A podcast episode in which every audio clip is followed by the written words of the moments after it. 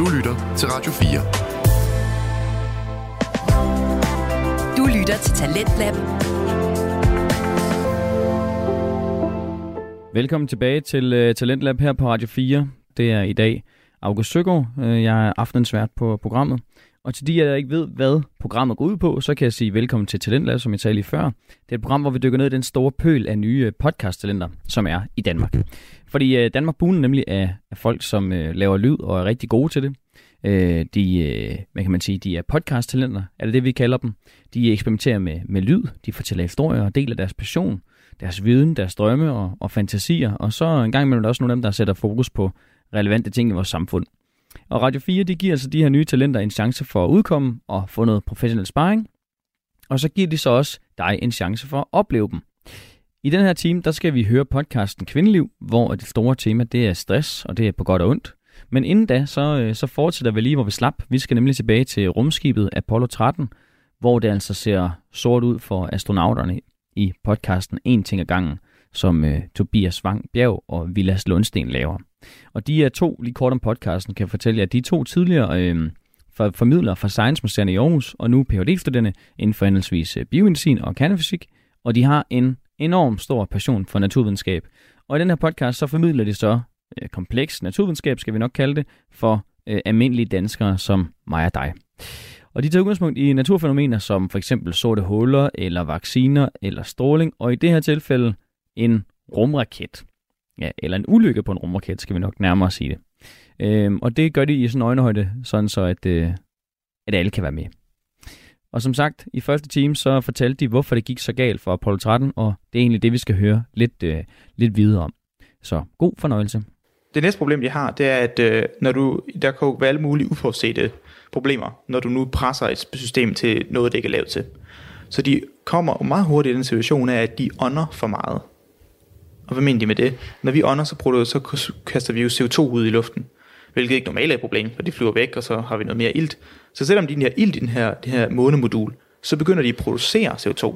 Det har man til højde for. Man har nogle filtre, øh, som øh, har sådan noget, øh, hvad hedder det, monoethanolamin, som binder, som er sådan en form for CO2-filter, øh, som binder til CO2'et, og så på den måde kan det fjerne CO2 fra luften.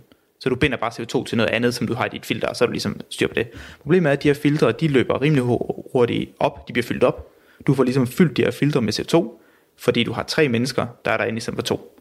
Mm. Og hvad gør du så? Så begynder CO2-koncentrationen i, i det her lille rum at stige øh, til høje, øh, høje koncentrationer. Det er jo giftigt, når du får meget CO2 i luften, og så begynder du at have ukommelsestab og alt muligt mental skade og sådan noget. Det du slet ikke, hvis du skal flyve i det rumskib. det du er ikke generelt, men slet ikke, hvis du skal, hvis du skal være øh, high alert. Ja. Så finder de ud af, at de har faktisk ekstra filter i kommandomodulet, som de kan hente. Men de passer ikke til. Fordi de er ikke lavet til at fungere i månemodulet. Og de er straight, det, det virker helt latterligt her, men de er firkantede, og dem de skal bruge rundt. Altså, det, det er... Psst. Ligesom når man kommer hjem til nogen, de kun har en uh, Android-oplader, man har Ej, en Lightning. Det er lidt det samme. Ja. Right? Så det er sådan, at man har ikke tænkt over, at man kunne risikere, at de filtre, man havde til kommandomodulet, som er sådan samme system, men bygger anderledes, at de skulle kunne fungere på månemodulet. Og så, hvad gør du så? Jamen, så improviserer man. Og man kan nå langt med gaffatape. Og det mener jeg faktisk meget bogstaveligt. Yes. De brugte gaffatape og kom hele vejen til jorden på gaffatape. De brugte og det er sådan en rigtig ergonomstil. De brugte nogle slanger, de her liggende plastikposer, gaffatape og en sok. De har en plan. Yes. Og de havde en plan. Og, og det her, hvor at, øh, du nok kan sige mere omkring deres samarbejde, fordi det har jo været noget med, at de har siddet i Houston, og så har de haft, så de, de har jo kopier af rumskibe, og så siger de, hey, hvilke dele, hvad har de? Og så sidder de selv i Houston og prøver at binde det sammen og siger, hvordan kan vi forbinde det her filter med det her system? dag for sådan en PhD'er. Fuldkommen. Og så sidder de bare og prøver at få en løsning og siger, okay, vi tror, jeg har det. Ringer op og prøver at tale til dem og siger, prøv at høre, tag det her frem, prøv at gøre det her, prøv at bygge det sammen. Øh, og så siger de, så, det, som Svigert fortalte for og så siger de, tag tre fod det her, siger de, tre fod, ja, ja, sådan en armslængde, eller sådan noget, du ved. For de har ikke måske ikke noget lineal, så skal man ligesom sammenligne med noget, de har deroppe, og så ender de med at få bygget det her system, og få brugt de her ekstra filter, og få det til at montere og virke, og CO2-koncentrationen falder, og sådan noget. Det har været en, kæmpe succes, og man har faktisk billeder af det her system, de har bygget og sådan ting. Det, det er helt vildt. Øhm, lige et spørgsmål. Du sagde, at vi skulle ned og hente de der i, ja, i kommandomodulet, men var der ikke helt, helt tomt for ilt i kommandomodulet? Øhm, jeg ved ikke Jo, det har det formodentlig været. Altså, Det nej, har men, været tæt, altså ilden Altså, forsvinder jo ikke ud af kommandomodulet. nej, det tænker Nej, det jeg også. at de bare ikke har brugt det, men Præcis. hvis de ikke ja, så jeg, jeg, tror, jeg, ind. tror, jeg tror, de har stoppet ildtilførelsen til kommandomodulet, men det ild, der var i forvejen, det er der Ja, ja, så stadigvæk. det er mere, fordi så tænker jeg, når var der skulle ud på en eller anden underlig mission, hvor de skulle holde vejret i ja, sådan en helt Mission Impossible-style. Nej, det men, tror øh, jeg ikke, for de er vel også bange for at miste det ild, de så har i Ja, månemodulet. præcis, når de åbner. Okay, ja, Ja, det er god så det har formodentlig været okay. Radio 4. Ikke så forudsigelig. Det var det fra rummissionen Apollo 13. Nu skal vi lige ned på jorden igen, fordi det har handlet meget om den verden, der er omkring os, fysikken og videnskaben. Men nu skal det handle om, hvordan det er inde i os. For øh, nu skal du høre podcasten Kvindeliv, og det er en podcast om, øh, jamen, som hun selv skal beskrive det, Laura Grupp, øh, som er vært på podcasten. Altså, det er en, en podcast om kvindens menstruationscyklus og hormoner. Øh, I dag, der handler det måske lidt mere om noget mere universelt, fordi at der, har, der snakker verden, Laura Grupp, øh, nemlig om stress. Øh, og der er mange forskellige temaer i, i den her podcast. Det kan også være overgangsalderen, eller fertilitetsproblemer, eller lavt og højt stofskifte. Men i dag, der handler det altså om stress, og det er jo noget, som, som mange øh, kender nogen, der har haft, eller måske har haft selv, og, og derfor er det måske også noget, som øh, er, er relevant for flere end bare, øh, bare kvinderne. Øh, jeg kan fortælle jer, at øh, det kommer til at handle om øh, Laura Gruppe selv. Hun har nemlig selv haft, øh, haft stress, øh, så hun har haft sygdommen helt inde på sjælen. Det var en stressmelding, som sendte hende øh, ud af de store karrieredrømme og fik hende til at starte forfra. Og selvom emnet det kan lyde lidt hårdt, øh, der er jo ikke så, øh, der er nogen, der synes, det kan være lidt, lidt øh, ikke så rart at høre om, om folk, der, der går ned, så er der faktisk rigtig meget godt, der kan komme ud af, af en stressmelding ifølge Laura Grupp. Det er i hvert fald det, som øh, når hun kigger tilbage på hendes forløb, at hun kan se, at øh, der, der er faktisk øh, der er sket noget godt for hende. Så det, det vil jeg råde til at i hvert fald blive til slutningen. Jeg har, jeg har lyttet på den, og jeg synes også, det, det var meget spændende. Jeg er i hvert fald blevet klogere på, og måske endda øh, lidt mindre bange for at blive ramt af stress selv, efter at have hørt, hvordan øh, Laura har håndteret det, og, og hvad det har givet hende. Så øh, det kan være, at du får det på samme måde, når du har lyttet til den. Nu er det i hvert fald tid til at lytte til podcasten Kvindeliv. God fornøjelse.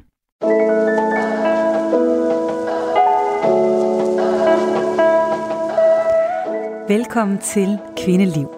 En podcast, der vil hjælpe dig med at finde mere ro og overskud i dit liv, ved at forstå den kvindelige cyklus, og hvordan du kan bringe hormonerne i balance med yoga, mad og livsstil. Jeg hedder Laura, og jeg glæder mig til at vise dig, hvordan du får et fantastisk kvindeliv.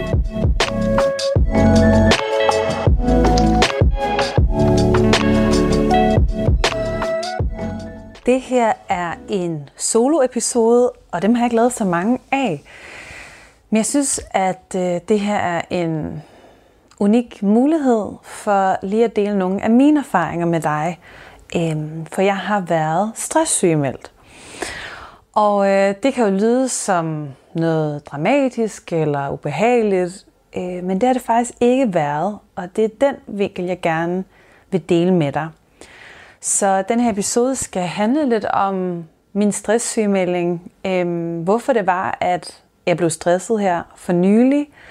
Jeg vil også fortælle dig lidt om, sådan, hvad der egentlig skete, øhm, og hvad jeg gjorde for at, at håndtere den her stress. Og også lidt om, hvad jeg har lært, og, øh, og hvad jeg så skal nu, eller hvordan jeg skal bruge den her stresssygemelding fremadrettet. For øh, selvom der er rigtig mange, der går ned med stress, så synes jeg også, det er lidt af et tabu. Især når man underviser i stress, og øhm, også når man, mm, kan man sige, er den her branche, ja, der arbejder omkring stress, eller bare på de sociale medier, at det ser ud som om, at alt kører godt. Jeg kunne sagtens have lavet værd med at fortælle noget om min stresssygemelding, og bare lige glide over det og hoppe tilbage ind i, i mit arbejdsliv, men det, øh, det vil jeg synes var uautentisk, fordi at jeg ved, at mange af jer, der lytter med, også har oplevet stress, haft stress inde på livet, ligesom jeg har haft tidligere, og, øh, og lige her for nylig. Og, og derfor vil jeg gerne dele mine erfaringer, for det kunne være, at det kunne øh, inspirere lidt. Så det er altså det, som den her episode handler om.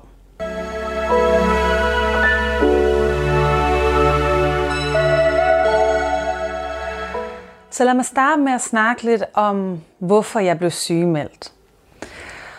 Og øh, det kan jo være svært at lige pege på én faktor, fordi det er sjældent sådan, at der er bare én ting, der gør det. Det var rigtig mange forskellige ting. Øh, det jeg plejer at sige om det, eller det jeg sådan selv ser, når jeg kigger tilbage, det er, at jeg havde simpelthen, øh, eller man kan sige, en faktor var, at jeg havde alt for mange bolde i luften. Så på det tidspunkt, hvor at øh, lige inden jeg bliver sygemeldt, jamen der øh, er jeg både i gang med at skrive en bog. Jeg havde fået en, en bogkontrakt faktisk på tre bøger, så var jeg i gang med den første af dem. Og til dem, der har prøvet at skrive en bog eller været i gang med det, så ved I, og det vidste jeg ikke, da jeg gik i gang med det her, at det tager helt vildt lang tid, og det er helt vildt hårdt. og det er jo, jeg har godt nok skrevet speciale før, øhm, men jeg tror, det, det havde jeg ikke lige sådan tænkt over, fordi at jeg tænkte, jamen, jeg skal jo bare tage det materiale, jeg allerede har, og lige skrive det om. Men det er altså ikke bare lige sådan. Og, øh, og en ting er det at skrive en bog, så er der også hele den følelsesmæssige proces. Var det i hvert fald for mig. Der var rigtig meget med mit ego, med øhm, hvem tror jeg, jeg er, og kan jeg overhovedet finde ud af det her. Og det var faktisk den største kamp. Det var at... Mm, at sætte mig ned og så overvinde øh, mine egne begrænsninger Øhm, for, for at skrive en bog. Så, så der var både en, en del arbejde der, men også en proces i gang. Oven i det, så øh, havde jeg lanceret øh, først en og så en anden uddannelse. Jeg kørte min hormon- og cyklusvejlederuddannelse og min hormonyoguddannelse. Og det var sådan set fint nok. Det var virkelig sjovt, og jeg havde nogle fantastiske hold, og nød det virkelig, men jeg havde tænkt i mit hoved, at det passede sandsynligvis bedre for mine kunder, at det lå, lå i weekenden. Så, så jeg havde lagt de her moduler i weekenden. Og det tænkte jeg, at det, det kan jeg godt selv styre, så holder jeg bare fri i hverdagene. Men det var faktisk også lidt sværere, end jeg havde regnet med. Og det der med at arbejde i weekenderne, det er bare lidt sværere at holde fri i hverdagen. Det var det i hvert fald for mig. Og det betød, at i den periode arbejdede jeg nærmest både i weekend og i hverdag, så jeg holdt ikke lige så meget fri. Oven i det valgte jeg også at starte en tantrauddannelse, og det kom så af, at jeg for omkring et års tid siden, eller faktisk de sidste par år, er begyndt at interessere mig mere og mere for, for tantraen. Det har både været i forhold til min, mit kærlighedsliv, mit sexliv, bare at lære om, jeg ligesom synes, der var et eller andet, der manglede, og jeg fandt nogle svar i tantraen, der hjalp mig rigtig meget. Og, øh, og så vil jeg rigtig gerne undervise det her, og jeg, jeg mærker sådan en lyst til at bringe det ind i mit arbejde, men jeg følte, at det ville være, hvad kan man sige, hvad kan man sige, uautentisk. Det føles bare ikke mm, helt okay at bare undervise ud fra mine egne erfaringer. Jeg vil også gerne have noget substans, jeg vil gerne have nogle kvalifikationer. Og så fandt jeg den her øh, 500 timers uddannelse online, og jeg tænkte, det var lige noget for mig. Øh, jeg tror bare ikke lige, jeg havde regnet ud, at 500 timer på 9 måneder, det svarer altså til cirka 14 timer ekstra om ugen. Så det skulle jeg lige sådan finde oven i alt det andet 14 timer til den her uddannelse. Så, så det var lige en ekstra belastning. Så havde jeg også min, min yoga-platform, som, som jeg kørte som normal. Jeg havde sådan en medarbejder, og jeg oplevede faktisk også et skift i medarbejder for cirka et års tid siden, hvor øh, øh, den ene stoppede, jeg skulle have en ny. Og selvom det faktisk gik rigtig godt og gnidningsfrit, så er det bare også noget, der kræver mere, når man skal lære en ny medarbejder op, og, og vi er alle sammen forskellige, så jeg skulle lige øh, navigere det også. Øh, jeg var også i gang med at finde ud af, om jeg skulle flytte til Gran Canaria, hvor min kæreste bor, og det i sig selv er også en ret stor proces, og du kan godt høre sikkert, altså, der er rimelig mange øh, bolde, jeg havde op at køre, og jeg kørte selvfølgelig også den her podcast, og rigeligt at håndtere på min tallerken, kan man sige. Øhm, men jeg synes jo, det hele var spændende, og jeg synes, det hele var vigtigt, og, og, og jeg ville gerne det hele. Men, men som du nok kan høre, bare en af de her ting er i sig selv rimelig stressende. At have så mange ting på sin tallerken, selvom jeg er dygtig til at organisere, jeg kørte med to-do-lister, jeg, havde, jeg var virkelig sådan produktiv, så kan de færreste mennesker holde til så mange store og nye ting på én gang. Ved siden af det, eller man kan sige oven i det, så kunne jeg også mærke den økonomiske krise, som pressede mine kunder mere og mere. Og det vil altså sige, at jeg begyndte at se flere og flere, der meldte sig af min yoga-platform, på grund af de økonomiske øh, forandringer i samfundet. Og jeg oplevede også, at det var sværere at sælge min uddannelse. Det er noget, jeg ser generelt i min branche, med yoga, med selvudvikling, at det bliver bare nedprioriteret i krisetider. Så det betød, at jeg skulle også ligesom knokle endnu hårdere for at få mit budskab ud. Og, og det gjorde også bare, at der blev lagt sådan ekstra pres på. At jeg så også havde en, en medarbejder, jeg både skulle have løn til hende og til mig selv, og jeg havde også valgt at, at vælge en lidt dyrere medarbejder den her gang, fordi at jeg tænkte, at det var tid til at have lige en opgradering også i kvalifikationerne hos hende. Øh, men det betød jo også, at lønnen var det større. Så der var sådan godt pres på både mange bolde i luften og også øh, øhm, med, med den økonomiske side. Og så tror jeg, der var den her antænder på det her bål, der var lagt klar til at brænde i lys lue, og det var, at jeg så havde en konflikt med en coach, jeg havde på det tidspunkt, som jeg brugte til at få noget vejledning, hvordan skulle jeg håndtere alle de her transitioner og projekter, jeg havde gang i. Og den konflikt gjorde, at jeg ikke rigtig fik taget hul i tid på markedsføring af den uddannelse, jeg skulle til at afholde, og, øhm, og kom lidt for sent i gang med det. Og det var så det, der ligesom var antænderen til min stresssygemelding, fordi der kunne jeg godt se, okay, jeg har ikke nok tid øh, til at få, få, få solgt de her pladser på min uddannelse, øh, og at, at, at jeg tænkte, det var usandsynligt, at jeg kunne nå det inden for den tidsperiode, øh, jeg skulle for at kunne, kunne afholde den. Og jeg blev mere og mere presset. Jeg husker også i den her periode op til, Øh, havde jeg nogle altså, sammenbrud, hvor jeg virkelig bare græd og ringede til min mor og til min søster og var bare sådan, åh, jeg overgår ikke det her længere, det er bare så hårdt. Men jeg havde den der med, ej, jeg skal fortsætte og bare blive ved og give ikke op.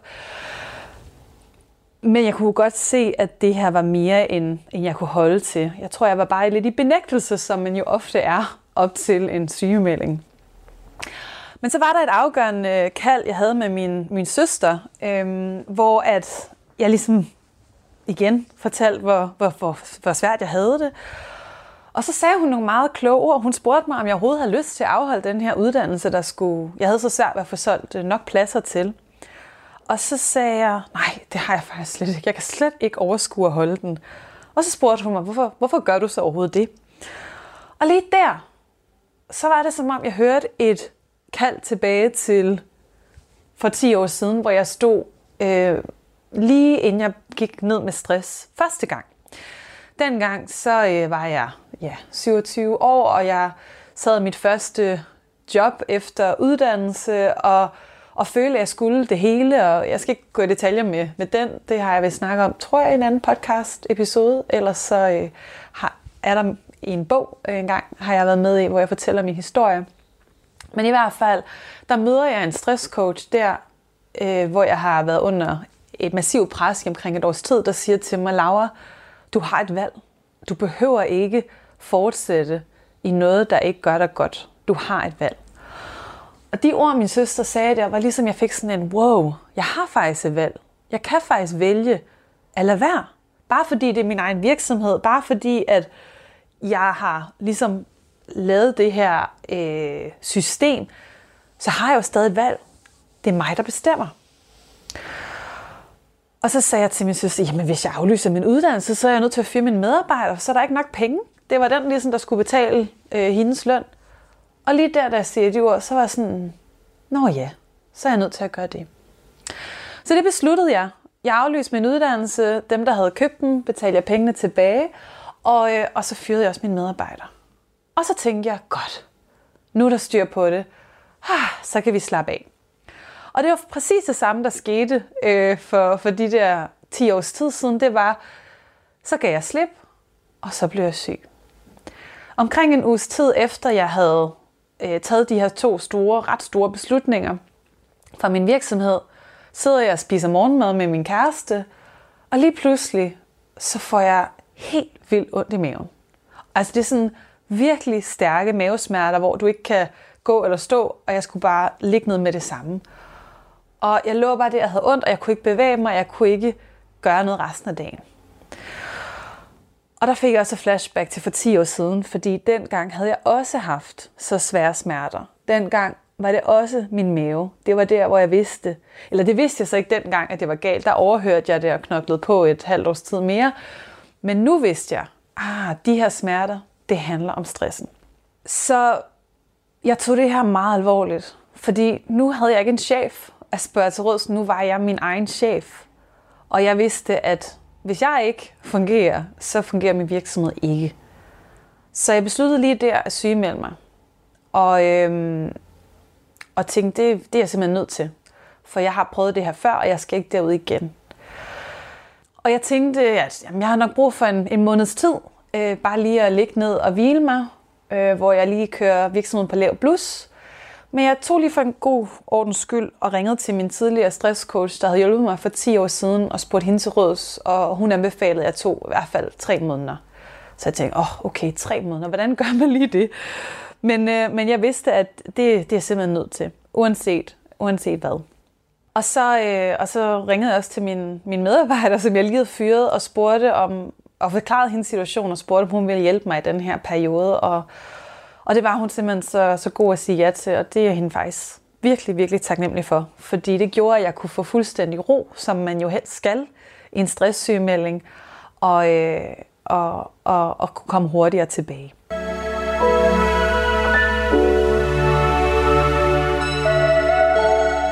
Så det var lidt om, hvad der fik mig hen til, til det her punkt. Så hvad var det så, at jeg gjorde? Så efter jeg havde erkendt, at nu skulle jeg sygemeldes, jamen øh, så lagde jeg mig ned. Jeg huskede fra sidste gang, at opskriften jeg fik, det var bare ro, ro, ro, og det var blandt andet at se serier. Så jeg gjorde, det præcis, jeg gjorde præcis det samme. Jeg lagde mig ned og så Netflix og serier og alt, hvad jeg kunne komme efter. Bare noget, der kunne slå hjernen fra, så min krop kunne få ro. For det var jo mine tanker, der skabte meget af den her stress. Så jeg så simpelthen serier i en tre ugers tid og lavede ikke andet. Øhm, jeg var helt, sådan kan man sige, isoleret. Jeg gik nærmest ikke ud og var bare hjemme. Og det var virkelig, virkelig godt. Og, og, og det tog mig kun de her tre uger. Når jeg siger kun tre uger, så er det fordi, at da jeg gjorde det her for 10 år siden, så tog det mig tre måneder. Så da jeg allerede efter omkring tre års tid begynder at mærke sådan en, hej nu tør jeg godt bevæge mig ud, eller række ud til veninder, så var det sådan en, okay, jeg kan godt se, at det her, det er ikke lige så alvorligt, som det var øh, den første gang, jeg havde stress, øh, for jeg er allerede nu i bedring. Så det var sådan ligesom den første fase, hvor at jeg simpelthen bare fokuserede på at få ro.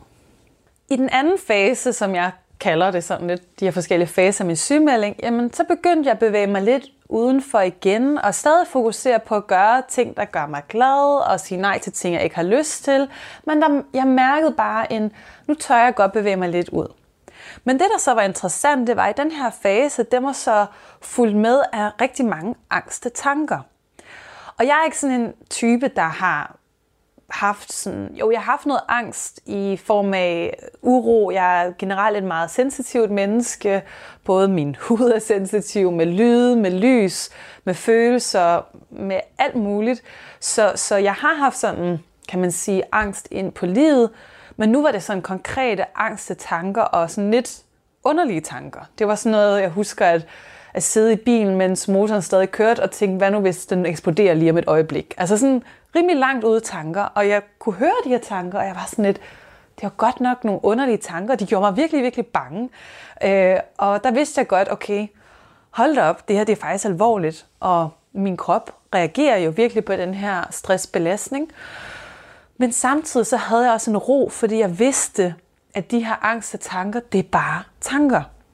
Og det var her, hvor øh, shout out to øh, det, der hedder de tre principper, øh, som er sådan et psykologisk paradigme, det virkelig hjalp mig.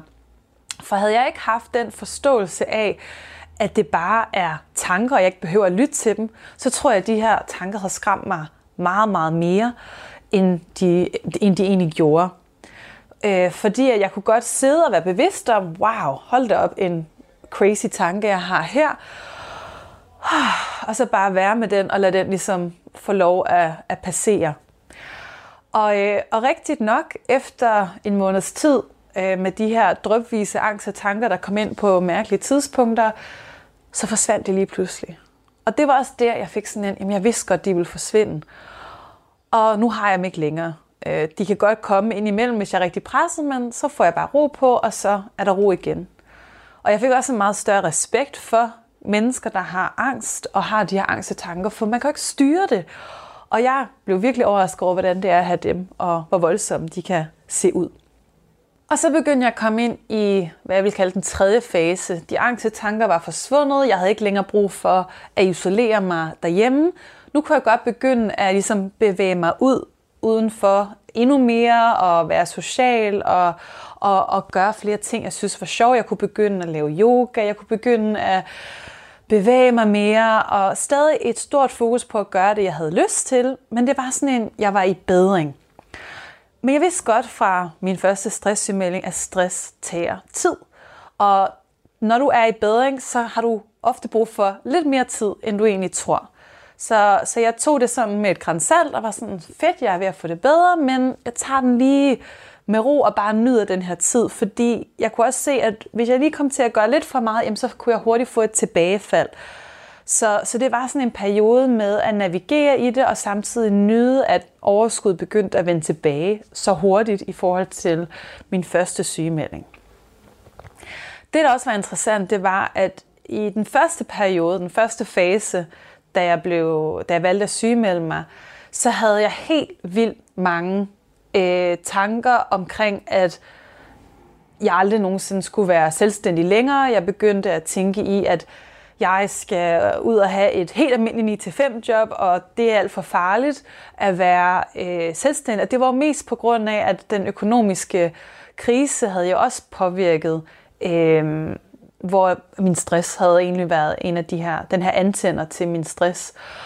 Og, og det tænker jeg, det skal jeg for alt i verden ikke udsætte mig selv for igen. Så allerede der var jeg i gang med at tænke på fremtiden, men der havde jeg også lært fra min sidste stresssygemelding. Du finder ikke svarene, når du er der. Øh, sidste gang jeg var sygemeldt, så havde jeg gået og tænkt de her tanker, jeg tror i 8 måneder før jeg endelig gav slip. Og da jeg først gav slip, jamen, så begyndte tingene at falde på plads, og jeg fandt min vej, som jo så var den her vej ind i, i cyklusen, som jeg fortæller om i en anden podcast-episode episode.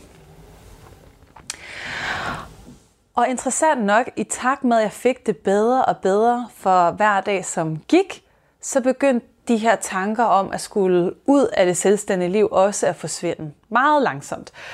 Så jeg begyndte pludselig at se de fordele, jeg har i, i, i den virksomhed, jeg har, i det liv, jeg har skabt for mig selv. Et liv med rigtig stor frihed. Frihed til at bestemme, hvornår jeg arbejder. Frihed til at bestemme, hvilke opgaver jeg skal til at, at selv at skabe mit arbejdsliv, til at arbejde med ting, jeg synes, der er sjove, til at hjælpe andre mennesker helt på mine egne præmisser, og, og til at arbejde lokationsfrit, til at kunne arbejde, hvor jeg vil i verden. Og det er sådan nogle friheder, som jeg godt ved, man måske ikke kan omsætte i penge, men for mig har endnu større værdi. Og det begyndte jeg langsomt at se. Og den her pris, man så betaler som iværksætter eller som selvstændig, det er så, at der er en økonomisk øh, usikkerhed eller ustabilitet nogle gange, som man så skal lære at danse med. Og det i sig selv har været en læring for mig, hvordan man lige danser med den, og jeg er stadig i gang med at lære. Og det, som der faktisk blev så smukt født ud af den her øh, krise, det er faktisk en enorm større bevidsthed omkring det, omkring min økonomi, og faktisk gjort, at, at det er meget mere stabilt nu, end det nogensinde har været, fordi jeg nu øh, har lært mærkede på en krop konsekvensen af, når det går galt. Og det, som det også gjorde, at når, når tingene går så galt, jamen, så er jeg ikke lige så bange for, hvis det går så galt igen en anden gang. Nu har jeg ligesom prøvet at være dernede på dybet, i dybet, hvad hedder det, dernede i et hul. Og nu, øh, nu er der mere ro på, hvis det skulle ske igen. Og så kom jeg ind i den fjerde fase, og det var altså her, hvor jeg begyndte at arbejde igen. Så øh, jeg besluttede at komme i gang, fordi jeg egentlig havde det det er bedre at, øh, at lave en gradvis optrapning. Så nu havde mine medarbejdere ligesom kørt min virksomhed på, på lav blus i en periode, og jeg skulle til at overtage også hendes opgaver. Så jeg startede simpelthen helt vildt langsomt op, og sådan noget med bare en time om dagen. Og det i sig selv, bare en time, var i sig selv ret skræmmende, fordi jeg havde virkelig haft sådan en undvigelse af hele min virksomhed. Det havde været utrolig befriende overhovedet ikke at skulle forholde sig til det, så jeg følte, der lå det her bjerg af uløste opgaver og traum- traumatiske slutninger, jeg havde øh, løse ender, jeg ikke ligesom havde fået øh, løst, som jeg skulle tilbage til. Og det var jeg rigtig bange for. Øh, og fordi at det var ligesom, hvad kan man sige, nu siger jeg, at det var virksomheden, men det var jo ikke virksomheden, det var jo de tanker, jeg havde om, om den tid, men det var den, der var den her catalyst, katal, hvad hedder sådan noget, katalysator for min, øh, min stresssygemelding. Det var jeg rigtig bange for at vende tilbage til.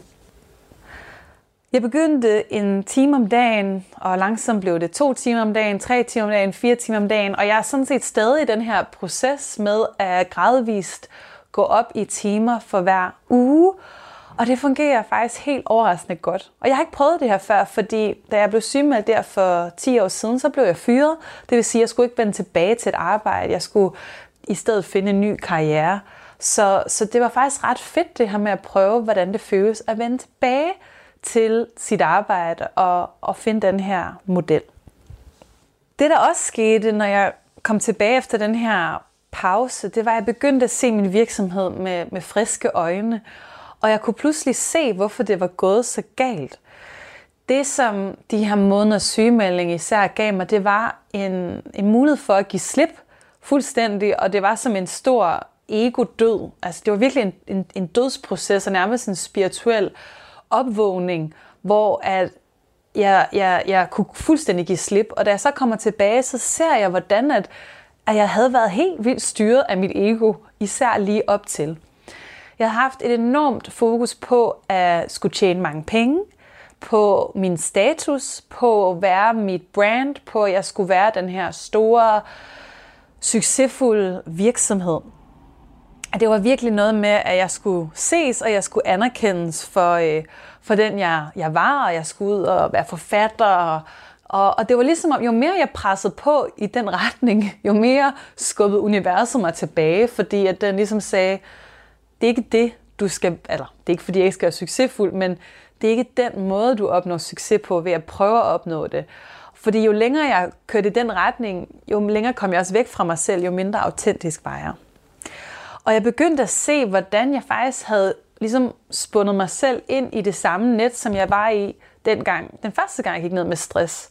For der handlede det også rigtig meget om status, det handlede om penge, det handlede om, at jeg virkelig skulle bevise mig selv. Jeg skulle virkelig være se, hvem jeg er, og se, at jeg er den dygtigste og den her perfektionistiske. Og jeg troede, jeg havde sluppet det dengang for de her mange år siden.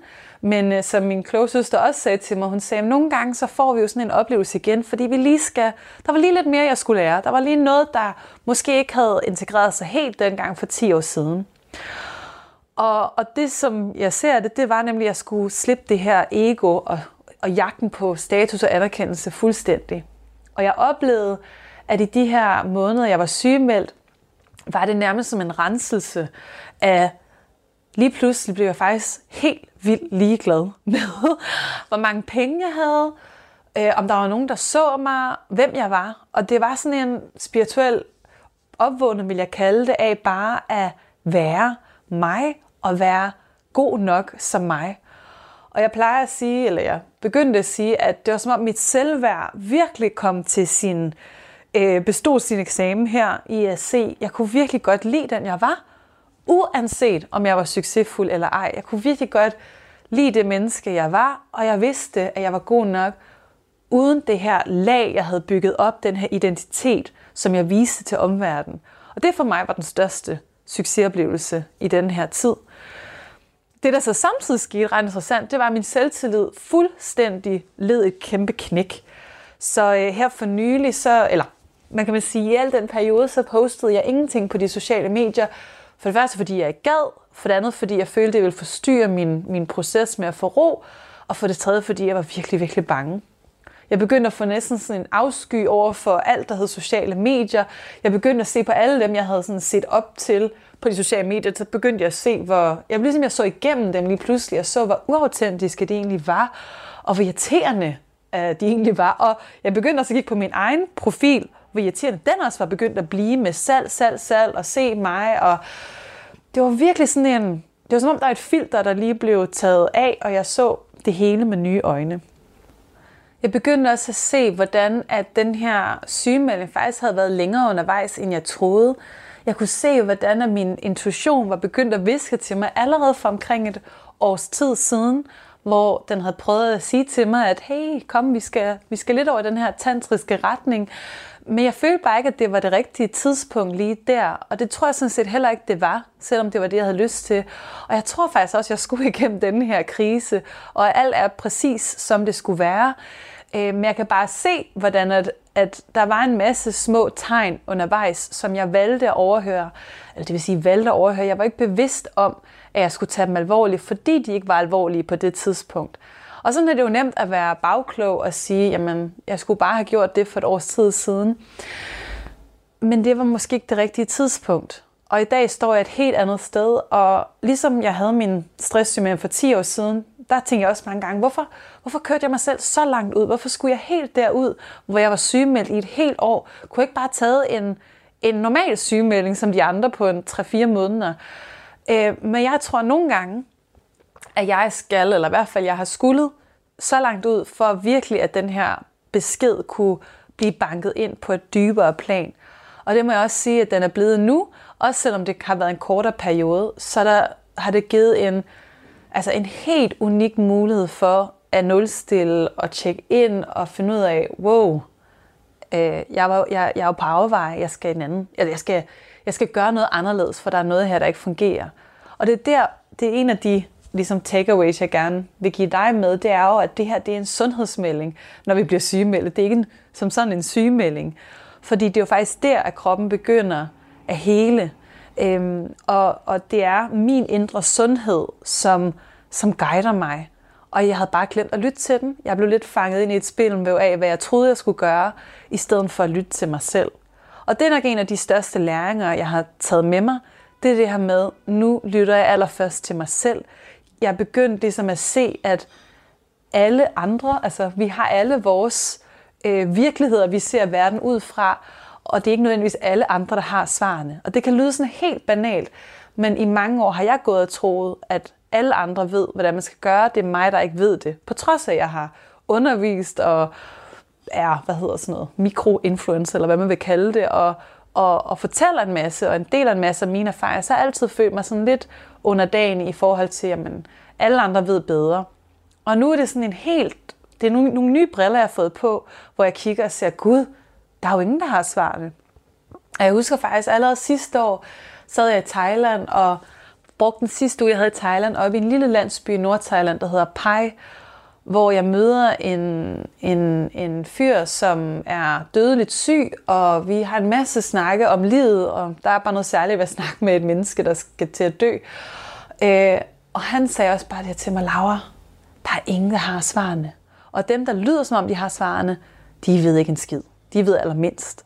Og jeg var sådan lidt, de her ord hænger virkelig ved, øh, de hang virkelig ved i mig, for ligesom om han også begyndte at tænde den der knap, der hedder, der er altså ikke nogen, der har svarene. På den måde, at det er dig, der har svarene.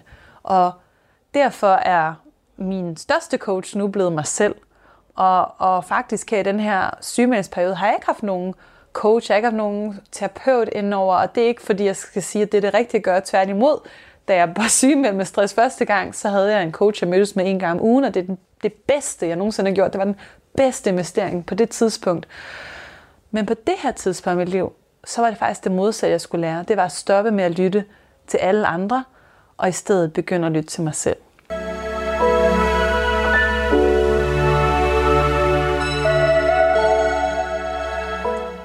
Et andet perspektiv, som jeg også har taget med, det var, at jeg blev opmærksom på, at jeg har drevet min virksomhed i en syv års tid nu. Det er cirka syv år siden, jeg begyndte. Og man siger jo, at alle kroppens celler har fornyet sig i løbet af syv år. Og man snakker også om den der syvårskrise i parforhold. Men jeg hører ikke så mange, der snakker om den der syvårskrise som selvstændig. Eller det kunne også bare være ens arbejdsliv som lønmodtager. Man kunne, hvis man sidder i det samme job, måske øh, har en syvårskrise der. Eller samme branche.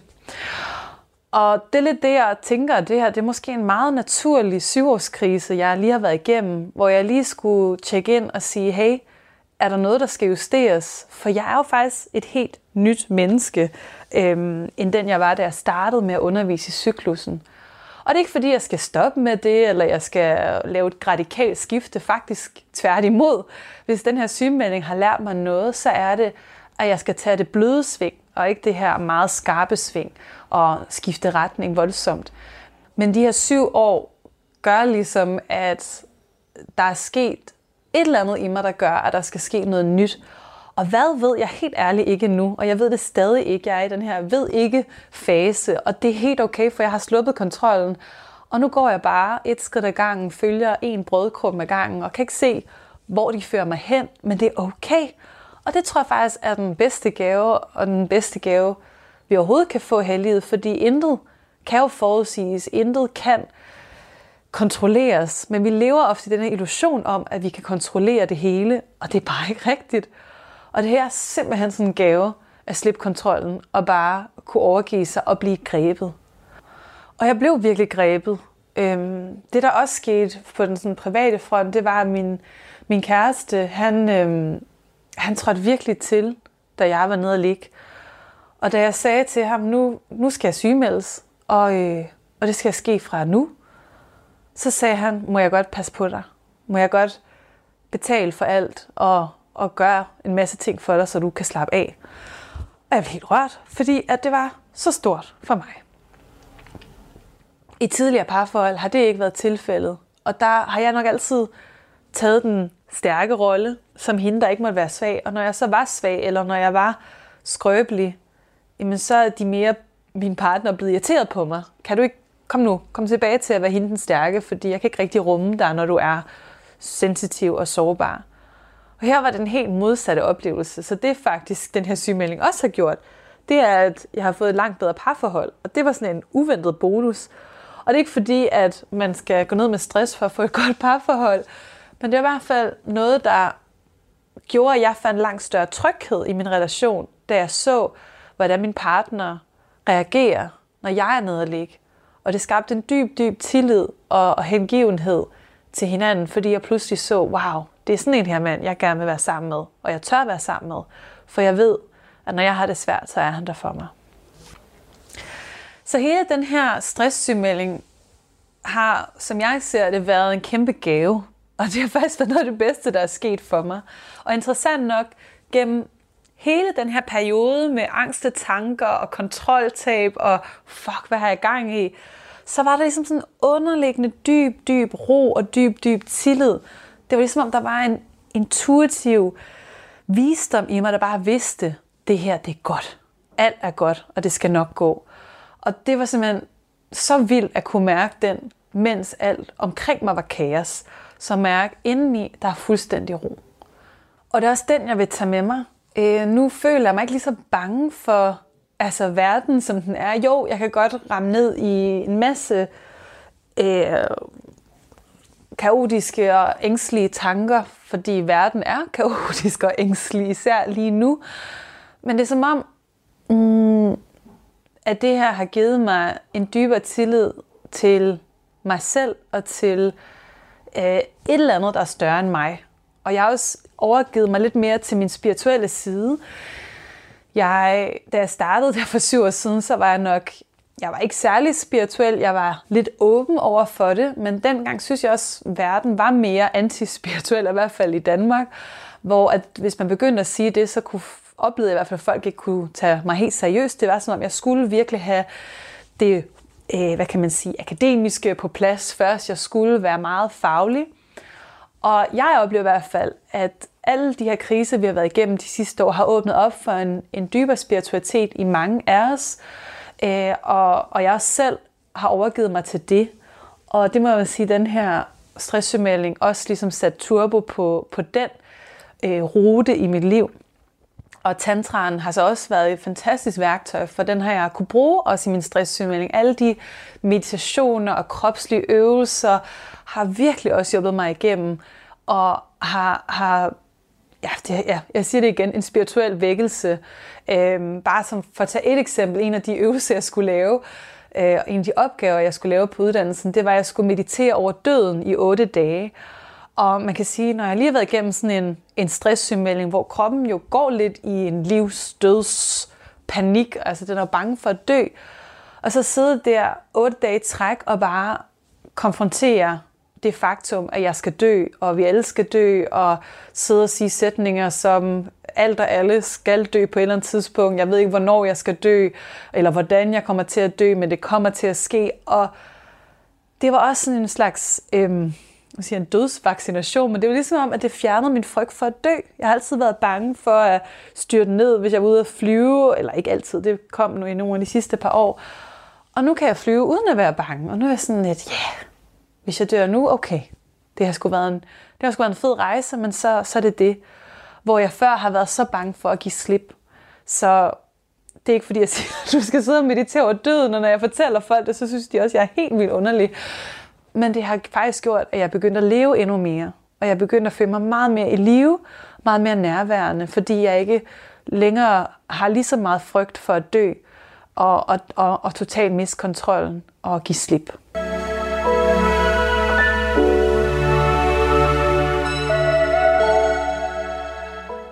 Så øh, nu må jeg også hellere runde af til den her lange solo-snak øh, om min sygemelding, men som hvis du også selv har været sygemeldt, så ved du også, der er jo mange ting at fortælle. Det er jo en, en vild proces, man går igennem. Øh, men jeg vil slutte af med lidt at snakke om, hvad øh, der skal ske lige nu, og det helt ærlige svar er, det ved jeg ikke. Nu er jeg snart tilbage til at være helt på egen hånd i min virksomhed, lidt som da jeg startede, så det er også en slags ny begyndelse. Jeg ved, at jeg godt kunne tænke mig at bringe endnu mere det her tantra ind, og til dem, der ikke ved, hvad tantra er, det skal jeg nok fortælle mere om, men det er ikke kun det seksuelle, det er også den her meget mere spirituelle, energetiske måde at være på. Det handler meget om det maskuline og feminine. Noget, som jeg altid synes var interessant, men har manglet et sprog for nogle værktøjer for. Det må jeg sige, det har jeg virkelig fundet i tantraen. Så, øh, så det skal jeg i gang med at, at, at bringe ind i mit arbejde, jeg tror simpelthen, det starter på min yoga-platform. Jeg har alle de her fantastiske medlemmer, som øh, jeg, jeg spurgte dem forleden, hvad, øh, hvad siger til, hvis jeg begynder at holde nogle masterclasses og fortælle mere om tantra? Og der var meget stor tilslutning.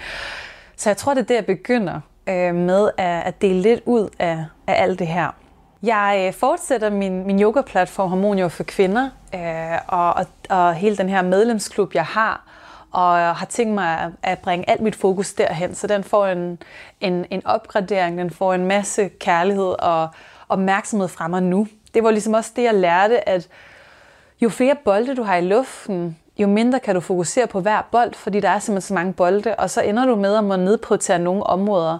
Og jo flere nye projekter er sat i søen, jamen, jo, jo, jo mindre opmærksomhed kunne jeg dele til de andre steder. Og, øh, og nu har jeg simpelthen valgt, at jeg skal simplificere lidt mere, så jeg øh, har valgt at lukke ned for mine uddannelser for nu. Øh, har ikke planer om at starte dem og blive i fremtiden.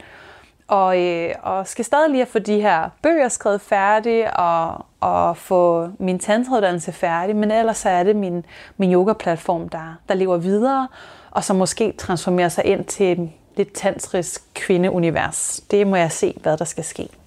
Men det jeg i hvert fald har lært, det er, at det skal gå lidt langsomt. Øhm, jeg plejede at være sådan en type, der red før jeg fik sadlet og bare fik startet nye projekter, og det var jeg rigtig god til. Øh, bare starte nye ting og kaste mig ud i det. Og det er ikke fordi, at jeg ikke har lyst til det længere. Jeg får tonsvis af idéer hele tiden til, ej, så kunne jeg også gøre det og det og det. Men det, jeg har lært, det er, at jeg behøver ikke at handle på alle de idéer, jeg får, eller forslag, folk giver mig, eller hvad jeg mærker, folk gerne vil have fra mig. Jeg må faktisk gerne tage det langsomt. Så jeg er blevet lidt mere skildpaddet end hare. Jeg er begyndt at gå lidt langsommere i livet, og det er også derfor, jeg ikke kan sige, hvornår de her ting er klar, men, øh, men jeg tager det trin for trin, øhm, og, så, og så kommer det, når det er klart. Og det var sådan set det, jeg sådan havde på hjertet omkring min, øh, min sygemelding, og jeg deler det her med dig. Det er ikke sådan for, at jeg skal have et soloshow, hvor du skal se, hvor sej jeg har været til at klare min stress, men jeg tror faktisk, de fleste ikke vil have lyst til at dele om den her ret sårbare og private proces, man går igennem. Og det er også derfor, jeg ikke har delerne på de sociale medier, for det har været for sårbart. Men nu hvor jeg står mere ud på den anden side og kan trække vejret igen, så kan jeg jo se på alle de smukke læringer, jeg har fået, når jeg ikke ligesom står i orkanens øje. Så jeg deler det med dig. Ja, måske, men forhåbentlig kunne inspirere dig lidt til øhm, at det er okay at have stress, uanset hvem du er. Det ser vi jo også med politikere i øjeblikket, der går ned, at det kan ramme os alle sammen. Det kan også ramme dem, der underviser i stress. Det kan ramme dem, som har prøvet det før, som har alle værktøjerne. Og der er ikke noget skam i det, at det er helt okay. Og det er faktisk rigtig godt nogle gange, hvis vi lytter til kroppen og, og tager en pause, når den beder os om det. Og det jeg altid plejer at sige, og det jeg altid sagde også, inden jeg selv gik ned med stress, det er, at det handler ikke om at undgå at få stress. Det handler om at lære at håndtere stress. Og det er egentlig også det budskab, jeg vil, vil give dig med i den her episode. Det er det her med at forhåbentlig mm, give dig lidt inspiration til, hvordan du kan håndtere stressen, hvis den rammer dig, eller måske er du midt i en sygemelding nu. Og det er ikke sikkert, at du skal gøre det på den måde, jeg har gjort. Øh, det vil jeg lige understrege. Jeg vil altid anbefale at række ud til en professionel øh, vejleder. Det gjorde jeg også selv. Jeg har haft en stresscoach øh, inden over bare lige en enkelt gang den her gang, men ellers øh, rigtig mange gange i min første sygemelding.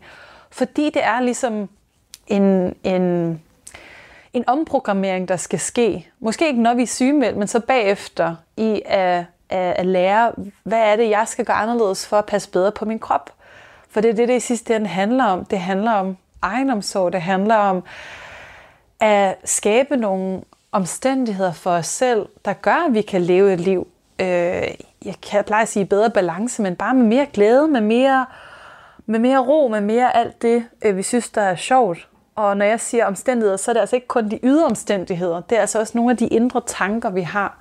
Og, og det hørte du mig også nævne lidt tidligere med, for meget handlede det rigtig meget om at, at lære at være med de her tanker, som, som nogle gange kan bringe os ud i stressen. Og så kan der også være nogle fysiske omstændigheder, som der var i mit tilfælde, der skal håndteres. Og nogle gange skal vi tage nogle svære beslutninger for at skabe det liv, vores, vores sjæl, vores krop gerne vil have. Og jeg skal være helt ærlig med dig og sige, jeg troede aldrig, jeg ville få stress igen. Jeg svor nærmest, jeg kommer ikke til at få stress igen. Det tror jeg også, jeg har sagt nogle steder.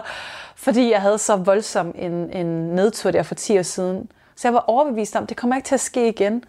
Og, og det gjorde det jo heller ikke i 10 år. Øhm, men jeg er så taknemmelig for, at jeg faktisk fik stress igen. For, fordi det her blev både en spirituel og helende oplevelse, og, og det var det bedste, der kunne ske for mig på det her tidspunkt. For selv jeg kom til at overhøre min egen krop, øh, selvom jeg underviser andre i det. Og, og det synes jeg også bare er en super god læring for mig selv, og måske også for dig, at hvor svært det her nogle gange kan være, og at vi nogle gange har brug for at blive mindet om det igen og igen. Øh, og det er derfor, at værktøjer som i hvert fald yoga, meditation, det, det virker så godt for mig øh, til at lave det der daglige check-in og, og mærke. Øh, men det er ikke altid nok. Nogle gange har vi altså også brug for lige at komme ned og ligge for at komme ovenpå igen.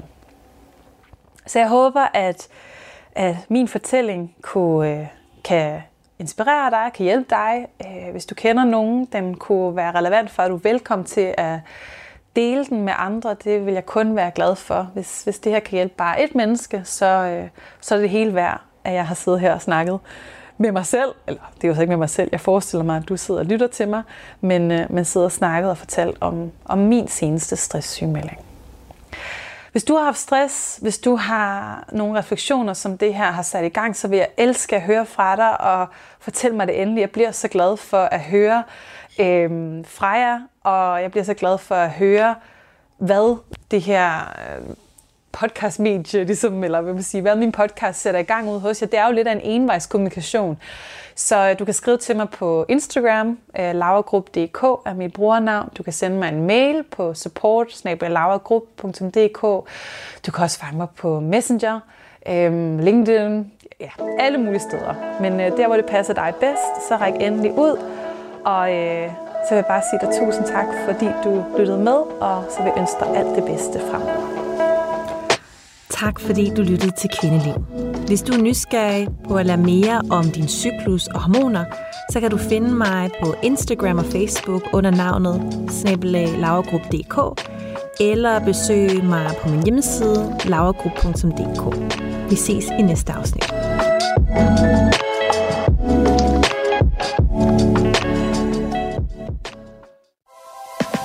lytter til Talentlab på Radio 4. Du lytter til Talentlab her på Radio 4. Vi har lige hørt podcasten Kvindeliv, og hvordan Laura Grupp, hun blev lagt ned af stress, og hvordan hun så også rejste sig igen. Og det var meget spændende at høre, hvordan der også kan komme øh, gode ting ud af sådan et sygdomsforløb.